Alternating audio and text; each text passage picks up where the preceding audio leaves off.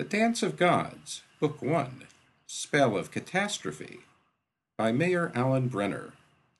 Chapter 9 What I Didn't Know. Even after they dumped me in the local jail, I was still thinking it over. The way the guard had arrested me had been slick as a textbook. I couldn't see anyone bothering to learn my habits well enough to trap me that neatly, with me not even able to draw my sword, much less fight or run, so it might have been purely good luck for them or bad luck for me. Either way, it didn't seem like I'd gotten any benefit from the metabolic association with Gashana Tantra, my erstwhile client. Any luck he had sure hadn't rubbed off. Luck or no luck, though, I couldn't make the operation add up. The way I read it, that squad had been ready for me. They knew I was someone they were after, they'd recognized me immediately, and they'd acted in perfect coordination without pausing to think. Reviewing my activities for the last few weeks, I couldn't think of anything I'd done that would make me that important to target. In fact, their recognition of me was just a little too perfect. I don't have a particularly distinctive face, but they hadn't even checked me against a description. They just jumped. That left a couple of possibilities. I ruled out mistaken identity. With all the crazy stuff I had been mixed up in lately, it didn't surprise me at all that something this unusual had happened. Of course, being picked up by the guard because I'd been confused with somebody else would have been the most ridiculous thing of all. I didn't think I had to reach that far. No, I had the feeling I'd been pegged. A person out there in the city wanted me out of circulation and had managed it very nicely. One side of martial law is a tendency to arrest everyone handy and sort things out later. With all the confusion in the city and the number of people being grabbed, I could disappear into the shuffle for a week or two and no one would think twice about it, or come looking for me either. With Gash and his damned metabolic linkage hanging over me, though, on ice was exactly where I couldn't afford to be. I didn't have to think too hard to find a prime candidate for wanting me out of the way. The barrier maker was the obvious one. Oh, sure, some person who had their own grudge against me could have chosen this time to get even, but I thought I'd already piled up enough coincidences for one morning.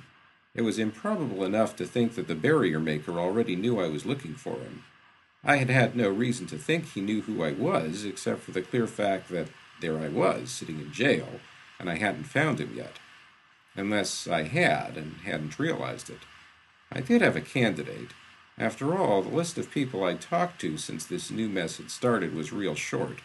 My new pal Gash and Carl Lake. In fact, you could say Carl had led me right into that guard troop. He could have left his house, assuming I'd follow him, and sent his manservant off to arrange things with the guard. He didn't necessarily even have to arrange anything. For all I knew, he could have just plain taken control of the soldiers' minds and led them through it directly. Following a magician can be tricky, which I knew, of course, but like a sap, I'd let myself ignore it. When a magician's around, you never know what things just happen by themselves and what they've caused deliberately. The final misstep that had put my hand out of reach of my sword was that chance, or did magic make my foot slip? The perfect coordination of the guardsmen was it practice and drill and luck, or was somebody else running them? That's why I hate magic. Things are usually complicated enough without having to worry about whether a given thing was random or not, or whether a hidden puppet master was calling the shots in a way I'd never detect, or whether a piece of evidence was real or had materialized out of a puff of colored smoke. Carl had acted a little strangely during our talk, too. He'd taken things a little too calmly, like maybe the barrier wasn't really news to him after all. And then at the end, when I was leaving, he jumped when I'd asked about anyone new to town, when he didn't think I could see him. I'd seen enough, though, to make me think that if he didn't put up the barrier himself, he had a pretty good idea who did. I had to assume that since Carl didn't tell me about it, he didn't want me to know. If he didn't want me to know what was going on, or to mess with it, the next step was to ensure that I didn't find out what was happening on my own. We'd been friendly enough in the past, but of course, cordiality didn't necessarily mean anything when you got down to serious business. Still, if he was up to something tricky now and knew I was after him, he might have chosen to merely stash me out of the way rather than do me in. Putting me where he could get to me later might even have advantages for him. In case whatever he was doing was out and out dangerous, it wouldn't have been stretching the point too much to imagine him giving himself an insurance policy. If things got desperate enough, he could spring me and get me to help him. For that matter, he'd always seemed to think I was pretty competent. If he'd really arranged to get me in the clink, he might think I wouldn't let myself stay there long, and that when I got out, the first place I'd come asking questions was wherever he was. If he was in trouble, I'd be there to help him out of it. That idea was nice for my ego in a backhanded sort of way. Looking around the tidy little hoosegow, though, I had the unpleasant feeling that that concept might just overestimate my abilities by a little too much. When I said the jail was small, I wasn't exaggerating. The main cell was about the size of my office, and if you added the room where the guy with the keys sat, you could tack on the landing at the top of my staircase, space for a chair and a front door, and not much else. I thought it was pretty poor planning myself. If you're going to hold a coup, you'd better arrange enough accommodations for the loyalists you're planning to pull off the streets. They were probably using the lockups in the city itself as holding areas, shipping the prisoners off to the real dungeons underneath the island palace whenever they got around to it. Even if the full scale dungeons were worse, I thought it might be just as well to make the move. The place I was in was small, but it was also pretty crowded. The cell was basically a cage of thick iron bars built into the side of the building. The bars ran horizontally as well as up and down, and were attached to each other where they crossed by heavy, messy welds. Whoever had built it hadn't wanted anyone getting out, ever. The cage had a ceiling of the same crosshatch bars and a floor to match. I still had the small knife in my boot, but I sure wasn't going to saw my way out with that. Forget the lock, too. It wasn't big and it wasn't heavy, but its outlines had the kind of vague fuzz that charged up magic gives. Another flagrant example of overkill, but maybe it had its point. The only key that would open that lock was the one that had been in the hole when the spell was cast. It couldn't be picked. I had the chance to examine the details of the cell's construction so closely for a simple reason. When they threw me in, I couldn't go very far. In fact, they had to lean on the door to close it, like trying to get the lid down on a trunk you just packed for a three year vacation. The cell wasn't filled, it was stuffed. There must have been 40 people jammed in there already. I'd never tried to get 40 people into my office, but I think the back wall would have come off before I got past 30. The troopers shoved me in backward, and the first thing I heard were the growls and oofs from the, my nearest new neighbors as my momentum elbowed them aside. My own mother could have been in that cell somewhere in the back, and I never would have known it. After I got finished studying the bars in front of my nose and gradually squirmed my vantage point around, though, I was somehow not surprised to recognize the second face at my back. Gag, I said. You don't look so hot. You need some air? The face of Gag the Hairless was almost beatific in its look of peace. It was the face of a man who had just had his fondest dreams come true and to whom such details as this jail were now so much insignificant confetti. He slowly noticed me, his expression lost in dreams. Nah, he said blissfully. Even his mustache had gone limp with tranquility. Hey, Gag, talk to me. What were you smoking? With the noise in the cell, I could only hear him because his mouth was almost embedded in my ear. The payroll, he said. The payroll for the Black Legion. I said, You were smoking a payroll? Not because I thought his answer was in direct response to my question, but because I thought it might get him irritated enough to bounce back down to the human plane for a few lines. To my surprise, it worked. His eyebrows furrowed and his eyes focused. Eh? he said. What? The payroll for the Black Legion? His mouth resumed its county wide smile and his eyebrows relaxed. You wouldn't have believed it the most amazing thing you'd ever see in your life. Like heaven, that's what it was like. The Black Legion, you know? One of the bunch of mercenaries this car guy brought in. They wanted their loot up front. Two months' worth of down payment, retainer, yeah, that's what they got. A whole safe full of nothing but gold. Gag giggled. You told me I better not push my luck. I never had so much luck in my whole life. Everybody wants a hideout, right? I had one, this great little inn place up an alley out of the way where nobody'd even think of looking for an inn. It was perfect. I'd go back after a job, hole up, relax. Perfect. His smile widened, a feat I hadn't thought was possible. I wasn't the only one who loved the place. The Black Legion stumbled over it too, decided it was the perfect spot for their own hideout. The place to sit on their loot. Gag chuckled. Sure, they threw me out when they were securing the top floor, but the same time they were rolling me down the stairs, they were dragging this safe up. You got the whole safe? You should have been there.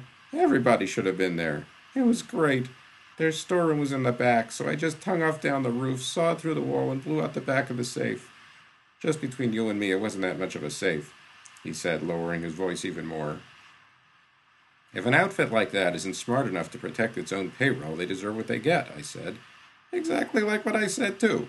Of course, I'm here, so I guess somebody was doing some protecting. But did they get their gold back? Nah. Why do you think I'm here and not floating around in some sewer? You got a point there, I said. You're also lucky the guard found you instead of the Black Legion. How do you know that?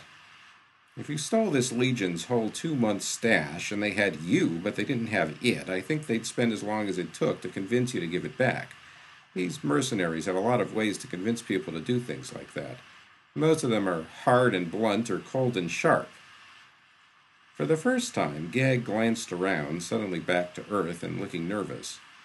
Uh, yeah. Hey, uh, you think the guard heard the Black Legion was after me, and since they spotted me first, they picked me up? But maybe the guard didn't know what I did. If they knew, maybe I wouldn't be in here, eh? Maybe they'd go after the Legion's gold, too. I think you've hit it right on the head, I said. And here you are, sitting around just waiting for somebody to remember you and figure out what you've done. Who knows, maybe the Black Legion will decide to check out the jails themselves. They could walk in that front door there any second. Don't say that, Gag said with a note of resignation. You're a right guy. Don't do this to me. I gotta get out of here. I know I gotta get out of here, only I can't. I ain't got none of my stuff. I can't blow out of here without my stuff. Well, there went that hope. Think about it for a while. You're a smart guy, Gag. Maybe you'll come up with something. Well, okay. He didn't sound too convinced, which meant he was being realistic. Realistic or not, we had to think of something. If nothing else, we'd suffocate if we stayed in that place. I scanned the crowd, but Gag was the only person I recognized. I turned and studied the lock again. There was something about it that puzzled me, but I couldn't quite figure out what it was. It was a normal round lock, about six inches across and painted black. Its outlines were slightly indistinct and slowly swimming. Wait a minute. I'd never seen fuzzy edges before on anything but a cat, or after anything but a binge. My eyes were still good, so I figured it couldn't be their fault. The guard hadn't whacked me over the head, so I didn't have a fresh concussion, now that I thought about it, I remembered that I'd only heard that some sorcerers were able to pick out magic loaded items by that woolly radiation. Some of them had described the manifestation as a bit of haze around whatever it was. I'd only heard about it, I'd never been able to do it. Like I said, I'm not a magic user. But then there that lock was, sure enough, fuzzing away like mad. Maybe, I thought with a sudden surge of hope, I was getting a little inadvertent help from Gash and his metabolism thing after all. I stared at the lock. Well, what did I do now? The way popular tale tellers like to describe it, when you worked magic, you reached out with your mind and then something impressive happened. Magic was work, hard work, and the hardest parts were in the theory. Another reason I didn't like magic was that I could never handle the math. On the other hand, what did I have to lose? Maybe gods didn't have to do things the same way regular sorcerers did. So I tried reaching out with my mind. Have you ever tried reaching out with your mind? Right. All I had to do was actually think about how to do that, and I realized I didn't have the slightest idea what it meant. I scowled at the lock. I want you open, I thought. The lock sat there, ignoring me. I tried to fight down my growing frustration. I'd heard at another time that frustration was the quickest way to magical paralysis. Even if you felt you couldn't do something, you would better not pay too much attention to the feeling or it would dominate you, and the feedback would make sure that you really couldn't do it. I can do it, I told myself. Really, I can. Lock still sat there. I decided to try another approach. I concentrated on the lock. I visualized the lock. I visualized the lock open. I tried to fill my mind with lock, lock, nothing but lock, nothing but open lock. I wrapped my hand around the lock, willing power to flow across and blast it open. I even thought about tasting lock. The obstinate, nasty son of a crocodile lock didn't even twitch. Against all my attempts at control, I was getting frustrated after all, but what I really was getting was mad. I hit the lock with the side of my hand. All thoughts of the lock vanished. Yow! I said, clutched my hand, wondering if I was dumb enough to have broken it.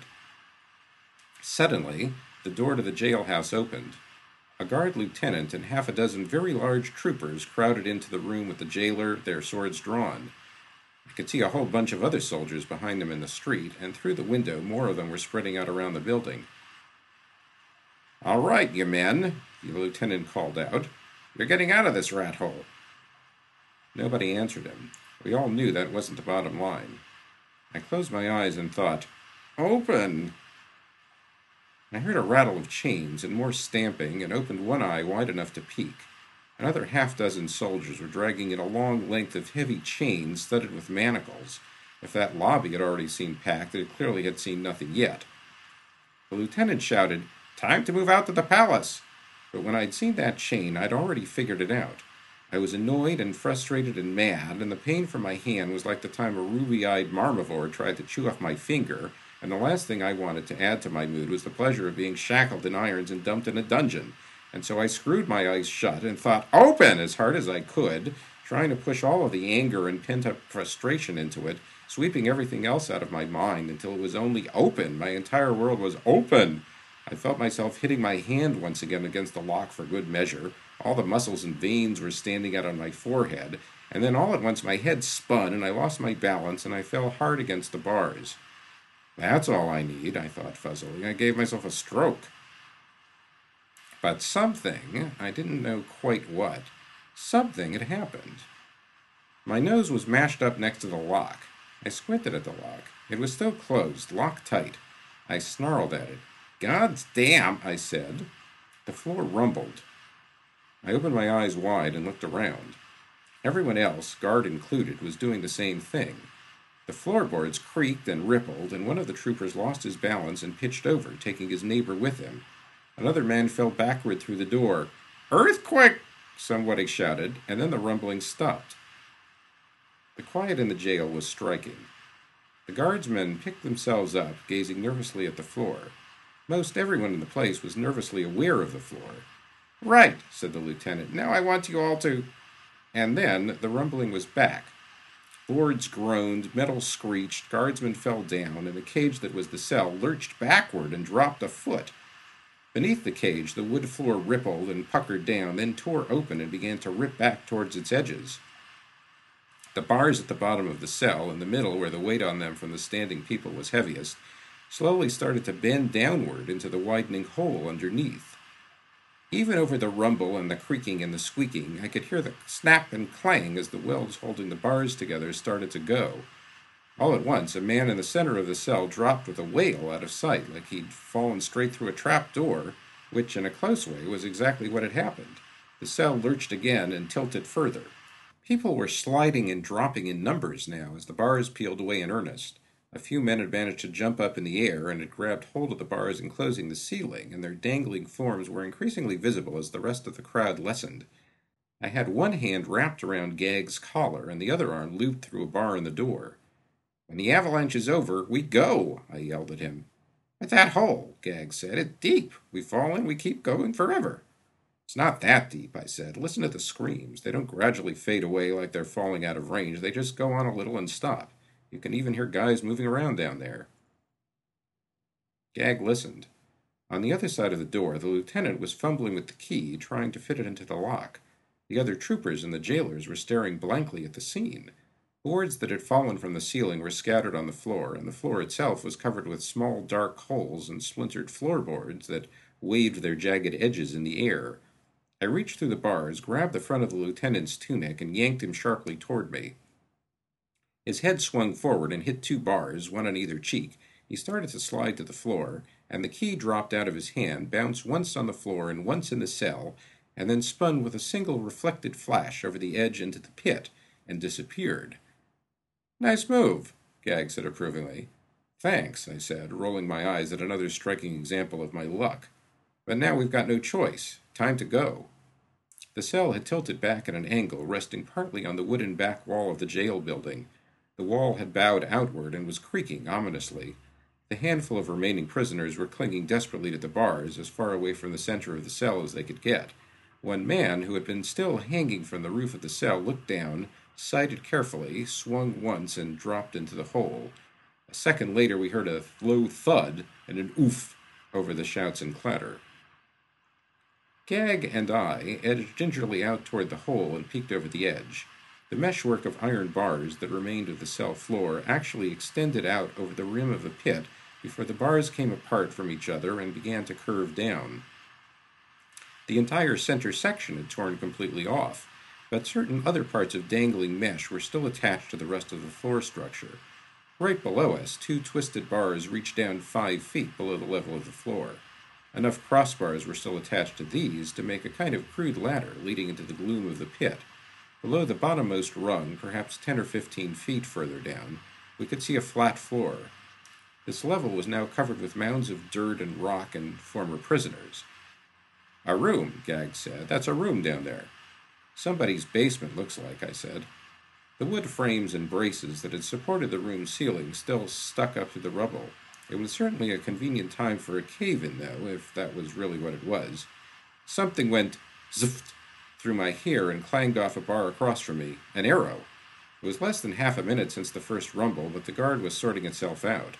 I pushed off, slid down the curve of the twisted ladder, grabbed the bottom rung with both hands as I passed it, paused, swinging back and forth, identified an open spot, and let go. The prisoners in the basement were sorting themselves out, too, with many of them already on their feet, and the rest either still unconscious or deciding whether their limbs were actually broken or just battered and strained. Gag arrived next to me, looked around, and said, Where's the exit? Behind this, a brawny man said from one side. He was straining at a section of slate covered two thirds of the way up by a rock slide, snapped timbers protruding from the sides of the pile. Another two men were using lengths of broken cell bar to sweep dirt and rocks off the slate. With a crack, another timber splintered and the rock settled further. Forget that, Gag told me with a professional air. A loud clanging came from above as someone set to work on the cage. Gag cocked his head, listened, and then said, The guard's going to get through those bars inside of ten minutes. I had spent a moment orienting myself, and I thought what I had in mind might work. I turned Gag around and led him back, stepping over a groaning form. The street runs back here, I said. So? Gag said. So, I spotted a manhole cover down the block when they dragged me in. There's a sewer under that street. I could scarcely see Gag at all in the darkness, but I caught a glint from his teeth as he grinned. He was running his hands over the surface of the wall, and I joined him. Then, down at the bottom, I felt rock. Over here, I yelled. Another way. Men immediately surrounded me, dragging away a stack of crates that blocked part of the wall, kneeling to scrape away at the base, pushing and yanking at the stones. With a low grinding shudder, one of the big stones moved. Here, someone said, push. We scrambled for a hold, drew our breath, and leaned. The stone rumbled and moved into the wall, one inch, two, and caught up. Behind us, with a clang and a new crash, more of the cage and a shower of rocks and floor fell into the basement. Now, the man said again, and we all strained against the stone. It caught, jerked, caught again, abruptly rattled away from us with a dull bass groan, and then suddenly there was no resistance at all. The stone slid out of touch, we fell against the wall with all our force suddenly released, and a great crash and plop and splash sent a shower of water up through the hole and into our faces. Below us now was the gurgle of running water. One man squirmed headfirst through the hole and slid free with another splash. A second man followed, and all of a sudden a pileup had formed. Let's do this orderly, or we'll never do it at all, I shouted. The crowd eased up, and I took advantage of the small gap in front to swing my legs through the opening, grab a handhold on the rocks on either side, and lower myself carefully through. This sewer was square shaped instead of the usual cylinder, and only about five feet across. The rock we'd pushed out had formed the upper part of one side of the wall, just below the surface of the water, and it now sat there on the bottom, breaking the sluggish current at a crazy angle. The first man through lay limply over the stone, unconscious from the bash he'd taken when he'd rashly plunged head first. I took a second to prop his head out of the water and then headed off downstream. The only light came obliquely through the slats of the manholes and the collection tubes leading up to the streets and buildings. I didn't need light, though, to tell me I wanted out of there fast. Scuttling and paddling along while bent over like a hunchback through what was Frankly, pretty disgusting water. Breathing putrid air was nowhere near my favorite part of the job. As a matter of fact, the lack of light was probably good. I didn't want to know exactly what kind of junk was floating along and brushing up against me. It was better to have the trash down here than up in the streets, I knew, but that observation paled a little when you weren't actually in the streets, appreciating their cleanliness. Sounds of flailing and splashing behind me were suddenly joined by shouts and crashes and I figured that the guard had gotten wise and opened a manhole. An intersection appeared, I turned right into a larger tube, and the sounds behind me faded. I hoped Gag had gotten clear too, not to mention the rest of the poor slobs who'd been swept up in the dragnet, but I wasn't going to spend all my time worrying about them. I had other things on my mind. There was still Carl Lake and Gashana Tantra, and whether that little earthquake or cave in had really had something to do with me and other matters like that. I jumped up to catch the ladder hanging from the next manhole I passed and climbed up through the shaft to the surface. Levering up the edge of the heavy wooden manhole cover, I peeked out. I didn't recognize the street, but at the moment that didn't matter. The important point was that the street was deserted. I pulled myself through and let the cover drop, the street was narrow and short and dull, not much more than a block long alley, which made it perfect for the kind of entrance I was making. I turned left at the corner and then left again, and then I knew where I was, about ten blocks in from the waterfront and a few blocks north of the south wall. The sun was casting the shadows of early afternoon. A lot could have happened while I was having my dealings with the guard, and I figured I'd better get back in touch with events pretty quick. On the other hand, my sojourn in the sewers had left me thoroughly unfit for any decent human contact. The street I'd entered had a horse trough a block or so down, but it was going to take more than a simple trough to deal with me. One idea was a fast jump in the nearby river. That would get me wet, but not necessarily clean. The sewers had to empty someplace. A public bath was another idea, and I was about to go looking for one when my mind unexpectedly lit on the third and best idea of all. I took off at a jog. People wrinkled their noses and tossed rotten things at me as I passed, and the lucky few who saw me coming had enough time to move out of nasal range. I didn't blame them a bit. I lost a small pack of dogs that had showed up out of nowhere, rounded one final corner, and pounded on a neat oval door next to the open front stall of a glassmaker. A window opened on the third floor, high above my head. Who is it? said a woman's voice. I stepped back and looked up. Hey, who are you? she said. Look under the scum, I said. I don't believe it. I'm having a little trouble with it myself, I said. How about coming down and letting me in? Are you crazy? Let you in? After what happened last time you were here, you think I'd ever open my door for you again? Maybe this wasn't such a good idea after all. Flora, be reasonable. I was under a spell, you know that. I was more embarrassed than you were. That's what they all say, she said, sniffing at me. Maybe it's even true. I don't care. Even if it is true, you shouldn't be in my neighborhood at a moment, let alone my house, looking like you look and smelling like you. If you don't come down here, I'm going to start smearing myself on the walls. Then you try dealing with the neighbors. If I let you in, what next? What do you mean, what next? Are you planning to tell me later you were under another spell? I considered telling her I was under another spell, only not the kind she was thinking of, but under the circumstances I thought she might not take it the right way. You're safe from me, Flora. I promise I'm not going to pull anything. We'll see about that. Where's your sword? I've never seen you without a sword. The guard took it, I said. I'll tell you about it when I'm clean. I'm sure I'm not interested, she said haughtily. But all right then. Suppose you're telling the truth for a change. What do I get out of this? The story's got more in it than just the sword. It'll tell you something useful. Useful? Huh! What could you tell me that would be in use at all? Something that could keep you from getting dead. That sound good enough for you? Her head withdrew and the window slammed. A moment later, there was a stamping on the stairs inside, and the door opened a narrow crack behind a chain. I could dimly see Flora inside with her arms folded. Okay, the door's open, big guy detective. Now what do you want? I was highly aware of how much I was dripping on her porch, and she was clearly about ready to kick the door shut again in my face. Carl Lake been around lately? I said quickly. Her foot against the door paused. Why? she said. You called it to a meeting, right? The chain rattled loose, and slowly the door swung more fully open. How do you know about that? And what's it to you? Clean up first.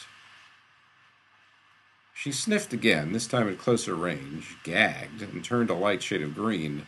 If I want to stand close enough to hear what you're saying, I guess you'll have to get detoxified somehow. Go around the back. The front door closed, and I went around the side of the building to another pair of larger, cross timbered doors, like the doors to a barn. One of them creaked as the bar inside was pushed back. With a louder creak, the door slid open just enough for me to ease through it and into Flora's workroom. The workroom was a two story chamber with a loft filled with several hulking barrels and tanks, two bookcases, a workbench, and a blackboard. Windows around the second floor let in the light. Stand on that grate, Flora said, indicating a square mesh inset in the floor with open space underneath. As I walked over to it, she threw a lever and manipulated a crank on the wall. Belts attached to the crank stretched up to the ceiling and ran off into a complicated maze of pulleys and gears. A tube and spout attached to one of the tanks swung over until it was suspended over my head. She drew a figure in the air, a figure that trailed like blue smoke behind her finger, and then drifted across the room to spin slowly around my head. Through the slight haze of dancing blue motes, I saw Flora throw another lever. A valve squeaked up on the tank, liquid gurgled, and then a rush of water cascaded through the tube and out of the spout and down over me. Bits of blue from the hanging ring came off in the water and washed over my clothes in a glittering rain, spreading and scouring away the slime and refuse with remarkable efficiency. I'm sure I won't be flattered, Flora said over the patter of the water. But why did you decide to come here? I rinsed my mouth, gargled, and spit. You're a magician. Your specialty is water, and you were close. I needed to talk to another magician, I needed to get washed off, and I needed to do both of them pretty quickly. That may not be flattering, but it's unfortunately the truth. She cranked the lever back, and the stream of water slowed to a trickle and stopped. That's the truth, she said. There wasn't anything in that little talk about friendship. These days I don't know who's a friend and who isn't, I said, brushing water out of my hair with both hands. Besides, if I'd said I was coming to see you because you were a friend, I sort of thought you might take it the wrong way, judging from the other part of our conversation outside. She threw back her head and laughed. What's funny? I said. You, she whooped. You've got a timid streak as wide as the Ulvan. I'd call it tact. Throw me a towel. She found one and lobbed it at me, still laughing. Flora was in her fifties and in good conditioning. Magicians usually had to be because of the physical demands. She had put on a few pounds, though, which probably meant that business was slow. Flora was on retainer to the Venerans for maintenance of the flood abatement defenses, but the weather had been quiet lately, and I guess she didn't have too much else going on. Remember coupling? When a magician was active, running a lot of spell work, he or she had trouble keeping up their body weight. The power expenditures kept burning through their flesh. Between jobs, the thoughtful magician tried to put on some body mass in order to have an extra cushion to draw against when things picked up again. Flora wasn't really my type, not that I'd ever figured out exactly what that was, but events had thrown us together a few times before this, and we'd found that we could be pleasant with each other. It wasn't automatic, pleasantness never was, but it did happen on occasion, and so every so often we'd been friends. At the moment, though, it remained to be seen. All right, you're clean now, she said. Now it's your turn. I decided to stay where I was and drip over the drain for the time being. Under the circumstances, I thought it might be better not to take off my clothes and wring them out. I got a client this morning, I said. He was some magician I'd never seen before who'd been in the city on business and now was having a problem in getting out. According to him, the problem wasn't the guard. There was some kind of magical barrier around the city that hadn't been there when he'd arrived. He wanted me to find out who'd put it up and get them to take it down. You're not a magician. You hate magic, so why would you get involved in something like that? The guy was amazingly persuasive, I said sarcastically. I didn't like the idea of him turning me into a toad. I took the job and went to see Carl. When I asked him about the barrier, he tried to act surprised, but it sounded like it wasn't big news to him. What kind of barrier are you talking about? Magical quarantine, supposedly. Also to keep people from looking in across it. Magicians, I mean, not regular people. Couldn't have been Carl. Carl couldn't establish that kind of barrier. No one in Rusingovaya could. Except maybe for the new guy. New guy? What new guy? She had seated herself in a chair pulled out from the desk. I followed her lead and lowered myself to a more comfortable position on the floor next to the grate. I've only heard rumors, Flora said. Some new guy in a rented house somewhere near the north wall, supposedly very powerful. Hmm, I said. A big leaguer? Just in from out of town? Interesting. I didn't think Carl had built this barrier thing himself either, but I thought he might have known who did. He had been acting like he knew more than he was telling. Carl usually does, but this was different. Anyway, he said he might call a magician's meeting and check things out himself. Maybe, I thought, and maybe not. I left his house, went around the block, and came back just in time to see Carl leaving. He was going north. I followed him and walked into a guard ambush. You? An ambush? Yeah, me. The situation was a little peculiar, but I was still sloppy. They threw me in a cell, I managed to get out, and I headed over here to see you. Flora's earlier nastiness had faded. So, she said thoughtfully, what do you think now? What I know and what I suspect are different. I've got a feeling that Carl's up to something that's not healthy. He has called a meeting, obviously, but I'm suspicious about what's really going to happen there. Maybe Carl's got some new friends, like maybe this new guy by the north wall, and maybe he's telling Carl what to do, and maybe what he's telling Carl to do isn't real positive for the rest of us. I don't know if this has anything to do with the larger situation in Rusingovaya, but I wouldn't be too surprised if it did. So, why did I come to see you? I've got a lot of suspicions and real few facts. I do know enough about these things to know that by the time you have hard facts, it's usually too late. I thought you'd be interested in the suspicions, and I wanted to warn you about this meeting. You're right, it is interesting, Flora said, but I still want to know what's on Carl's mind. I can take care of myself. I'm going to that meeting, and I'd better leave soon, too. I wasn't suggesting you shouldn't go. I just wanted you to be as suspicious as me, and I wanted to know when and where it's going to take place. All right, you warned me. The meeting is at Carl's place in about an hour, seven o'clock. Carl's boy said everybody of any magical consequence in town would be there. She got to her feet. I'm not going to ask you what you're going to do now, she said pointedly, staring sharply at me because I don't want to know and you wouldn't tell me anyway. I think we're even on this one, but you might think about being careful for a change. I stood up and brushed the last water off my pants. I knew I'd gotten one thing out of this visit at least. I wouldn't have to throw out my clothes. You want me to ruin my reputation, do you? I said. Well, I'll do what I have to do, and you'll do what you have to do. Well, I'll do what we have to do. That's how the world's supposed to work, isn't it? Hopefully, we'd all be doing whatever it was we were doing for a long time yet to come, too.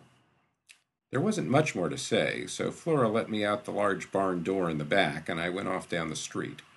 She hadn't had a spare sword sitting around either, so I was trying to figure out where I could come up with one in the time remaining before I had to be at Carl's, when I passed the opening to an alley.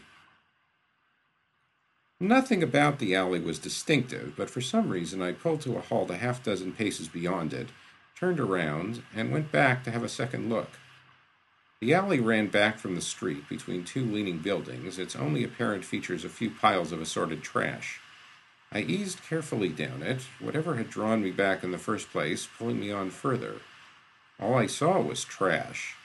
Then I got to the end, saw how the alley turned there at an angle to proceed behind one of the leaning buildings, and spotted a figure with a human shape resting in the shadows against the wall. Hi there, I said. I've been wondering when you'd show up again. Gashanatantra got to his feet, leaning on his walking stick, and brushed off the back of his tweed cape. You have not discovered information of use to me, he said, rather ominously. You don't like what I'm doing? Then fire me and take your retainer back, too. I've found out plenty. I've been in and out of jail once today already on account of you. The guard confiscated a perfectly good sword, and if nobody's tried to beat me into the ground yet, it's probably because they were waiting in line for their turn to come up. Your outrage at having your professional competency questioned is not of concern to me, Gash said dryly. Results are. I know, I said, I know. You told me as much before. Give me some more time. I've got a good lead. This Carl Lake person? Yeah, him, that's right. He may or may not be the one you're after, but either way, he knows who is. If you really wanted to be helpful, you could go over and drag it out of him yourself. He chuckled. Front man, I believe the term is. That is you. Yeah, thanks a lot. Let's get serious. Tracking this barrier person down isn't going to be the problem. The problem's going to be what to do when I find them. Just what do you expect me to do? Capture them? Kill them? Have a nice talk with them and convince them to raise the barrier because I've got a client who doesn't like it? I don't know how much guidance I can give you, he said musingly. You will be there, so you must use your own instincts. Great. My instincts tell me not to be there in the first place. But suppose I am, suppose I do what looks right to me, and then you decide that isn't what you wanted. It'll be a lot harder to go back and try again. I want the barrier raised, Gash said. I want to know who established it and why. I want to know if they were aware of my presence and whether this is an attack directed at me, and if so, the perpetrator must die. That is all. The details are your business. Now you must go, or you will miss your appointment. Thanks for the help, I said, and turned to go. There is one more thing. I felt something strange happen just behind me, something that pulled at my back and gently tried to twist it in a couple of directions at once, like a silent baby tornado. I peeked cautiously over my shoulder. In Gash's hand, where the walking stick had been, a small sparkling whirlwind, the length and shape of the stick, had sprung up and was now fading. The form it was leaving behind was long and sharp, with the colors of pure minted metal, and glistened with the sinuous lines of complicated etchings and mysterious runes. I believe you said you needed something like this, Gash said. It was a sword. My jaw was open to my chest, but I didn't care. I turned slowly around to face it. I didn't want to reach out for the thing. The sword was like every last one of the most beautiful things I'd ever imagined had suddenly been wrapped up all in a single material object, the gold at the end of dreams. And here I was being confronted with the thing, without warning, out of nowhere, concrete and solid and genuinely real. Jewels shone on the hilt and sparkled like lenses on the flat of the blade, flush with the metal. Hues and bright waves washed along the surface of what looked like steel, but couldn't possibly be. No steel was that perfect. Take it, Gash said. You were looking for one, and you're going to be late. Oh, I said, but somehow I managed to stick out my hand. Grasp it here, like this, said Gash, moving his hand back on the hilt and leaving room for my fingers. As my skin neared the sword, sparks leapt up between my palm and the hilt. A force took hold of my hand and inverted it, trying to contort it into a small flat ball. I gritted my teeth and gave a short lunge, my fingers wrapped around the hilt, and with a last audible spark and sharp sting, the sword settled into my grip. From the matching of auras, my metabolism to yours, it will know you. Gash released his hold. The sword was alive in my hand, trying to flip me over and bash me against the wall. I set my feet and concentrated on keeping my balance. Thanks, I said, for once meaning it. At the moment, the problem of what Gash was making me do and being thrown in jail and me probably finding some nasty way to get myself killed before the evening was out seemed not to matter. As I stood there, though, fighting that stunning sword, I realized that, dazzling though it was, I wouldn't be able to keep hold of it and even walk at the same time. Is there any convenient way of putting this thing away? I asked him. Remember this word, Gash said, and spoke something in one of the tongue twisting ancient languages. The sword seemed to writhe in my hand, waves of radiating power trying to mash my arm down to bone pulp, and then suddenly it was a walking stick again. The emanations were gone. I tried the word. Nothing happened. Gash pronounced it again, slowly, emphasizing each syllable. I tried it again, and this time I was rewarded by a biting shock that numbed my arm halfway to the elbow. Don't insult it, Gash said. Monarch is fairly intelligent for a sword. Sorry, I muttered, climbing back to my feet. I closed my eyes and concentrated, then said the word. My hand, holding the walking stick, vibrated and grew hot, and with a fiery sensation, as if the skin on my fingers was being peeled back to my wrist, the outline of the stick flowed like molten iron pouring into a sword shaped mold, and the form of the sword was back. I quickly said the word again. The condensing sword paused, almost exasperated it seemed, heaved a metallic sigh, and again subsided into its traveling form. It is not necessary to fully vocalize the word, Gash told me. You can mouth it silently, and Monarch will hear. Now go. Right, I said. I turned away, and I made my way back to the street, leaving him there behind the building, and headed off toward Carl Lake's place. I would certainly be called to account for anything that happened to his sword, so I was treating the walking stick gingerly. Who knew how strong the thing was when it was in disguise? Still, with a sword like this one, I could get out of some pretty tight spots. Of course, with a sword like this one, I'd have more of a tendency to get myself into those spots in the first place. Hopefully, if the situation came to it, I'd actually be able to keep my feet and swing Monarch at the same time. I'd deal with that if I had to, but overall I figured my chances had gone up. Now, a decent bookie might only laugh for a quarter hour before taking a bet on me. I approached Carl's house from two streets behind, trying to make every sense I might have act alert.